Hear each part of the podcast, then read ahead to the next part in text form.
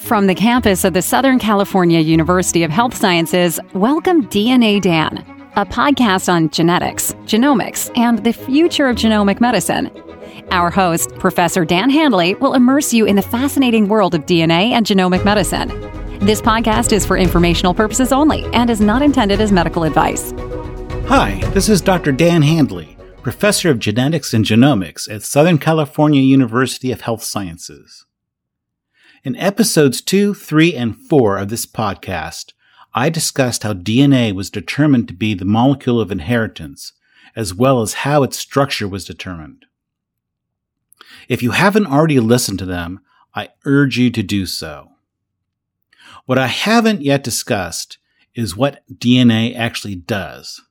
Or in other words, if DNA is the so-called code of life, how is it being read? And how is it that information is put into action?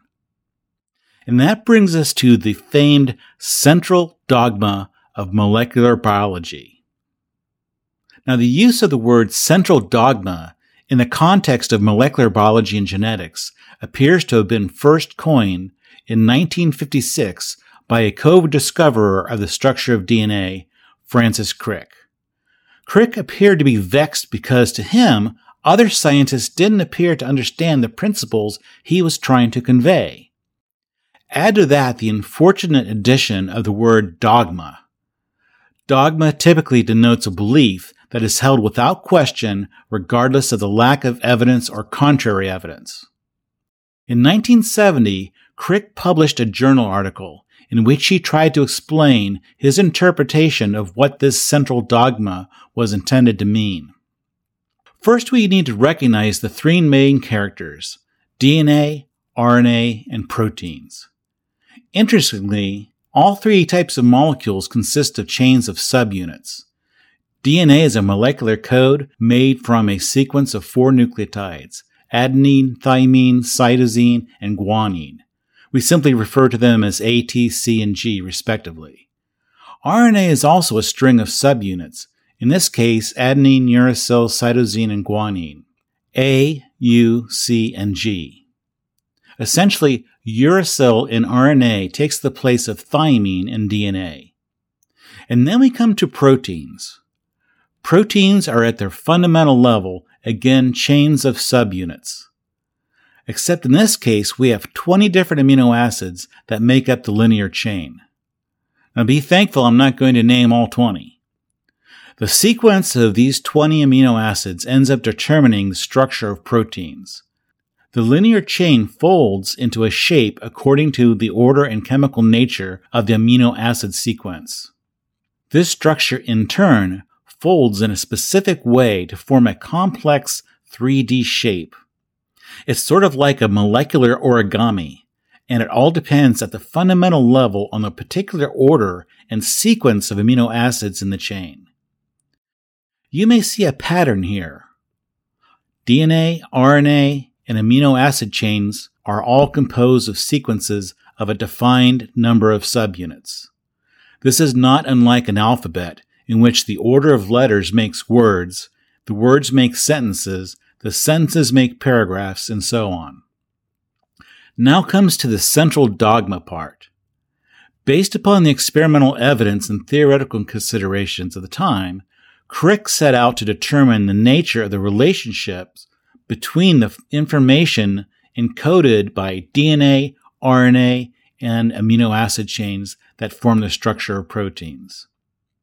The three categories of molecules can be arranged naturally in a triangle. Crick sought to establish which ways information can flow between DNA, RNA, and protein. You have to hand it to Crick, thinking of information flow from coded sequences in an abstract way instead of being stuck on the structure of molecules. Remember that the 1950s through the 1970s saw the emergence of computer science in other disciplines. There were a handful of biologists at the time started to view biological processes in terms of information theory. But there weren't many. In any case, Crick proposed that the main information flow was from DNA to RNA to protein. and this scheme is what every molecular biology student learns. DNA in the form of a gene is transcribed into what is called messenger RNA, and that messenger RNA is translated into an amino acid chain. Crick's dogma states that the information flow can't go in the reverse direction.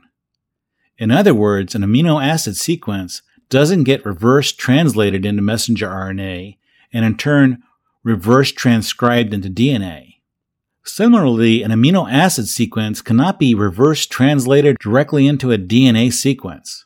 Additionally, while DNA information can flow back into itself as DNA information, this occurs only when DNA is replicated prior to cell division.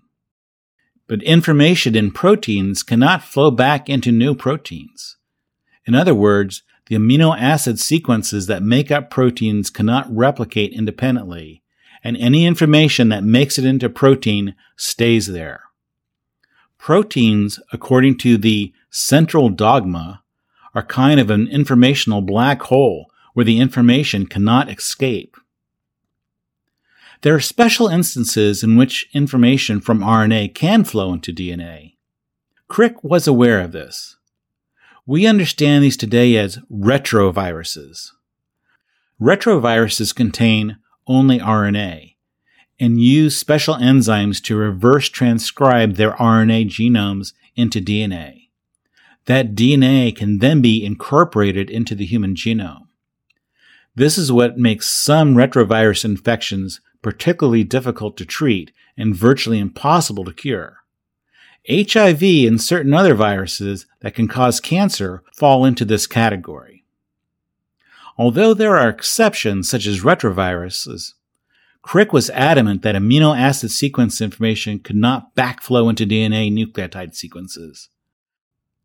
The central dogma of molecular biology has been a standard part of essentially every molecular biology and molecular genetics textbook for decades. However, most focus on the mechanics of DNA transcription and messenger RNA translation and don't emphasize Crick's idea of information flow between the categories of molecules.